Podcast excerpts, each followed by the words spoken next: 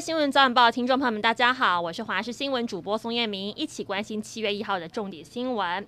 防疫旅馆发生大火，还造成救灾的消防员不幸殉职。位在彰化市的侨友大楼三十号晚间发生大火，火势从二楼的空屋向上延烧，整栋大楼被浓烟包围，还不断的往楼上窜。由于六到九楼是防疫旅馆，里头包含了工作人员共有三十一名，增加了救援的困难。警消用云梯车顺利救出二十八人，立刻为他们穿上防护衣。大火烧了九个小时，终于扑灭，但最后还是传出了不幸的消息，有两名房客跟一名移工不幸丧生，另外还有一名消防队员疑似气瓶用完，倒卧在九楼房间浴室里头。遗憾的是，被发现时已经没有生命迹象。台湾疫情逐渐的趋缓，今天新增四十七例本土确诊个案，创下新低，也是连续七天台湾确诊数都降到两位数。不过死亡个案却有上升的情况，增加了十三例。至于施打新冠疫苗方面，覆盖率来到了八点五二，但疫苗接种之后增加十六例死亡，当中年纪最小的年仅两个月大。民间企业购买 B N T 疫苗终于有望成功了吗？行政院今天宣布授权慈济寻台积电以及鸿海集团创办人郭台铭的模式成立捐赠专案。慈济今天回应，非常感谢政府的允诺，为疫苗购买踏出了关键的一大步。另外，外界也传出台积电跟鸿海的创办人郭台铭得到德国政府的大力帮忙。而上海复星医药也愿意调整策略，让这两家企业买得到疫苗的几率大为增高。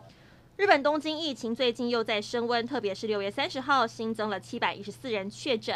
睽违一个多月之后，再度单日新增超过七百例。而今天也有六百七十三人确诊，病例数也比上周四还要多。专家指出，关键恐怕是来势汹汹的 Delta 病毒，因为关东地区六月的新增确诊者当中有三成是印度变种病毒的病例，而近日小学生到高中生染疫人数也快速的增加，让日本警戒恐怕难以继续降级。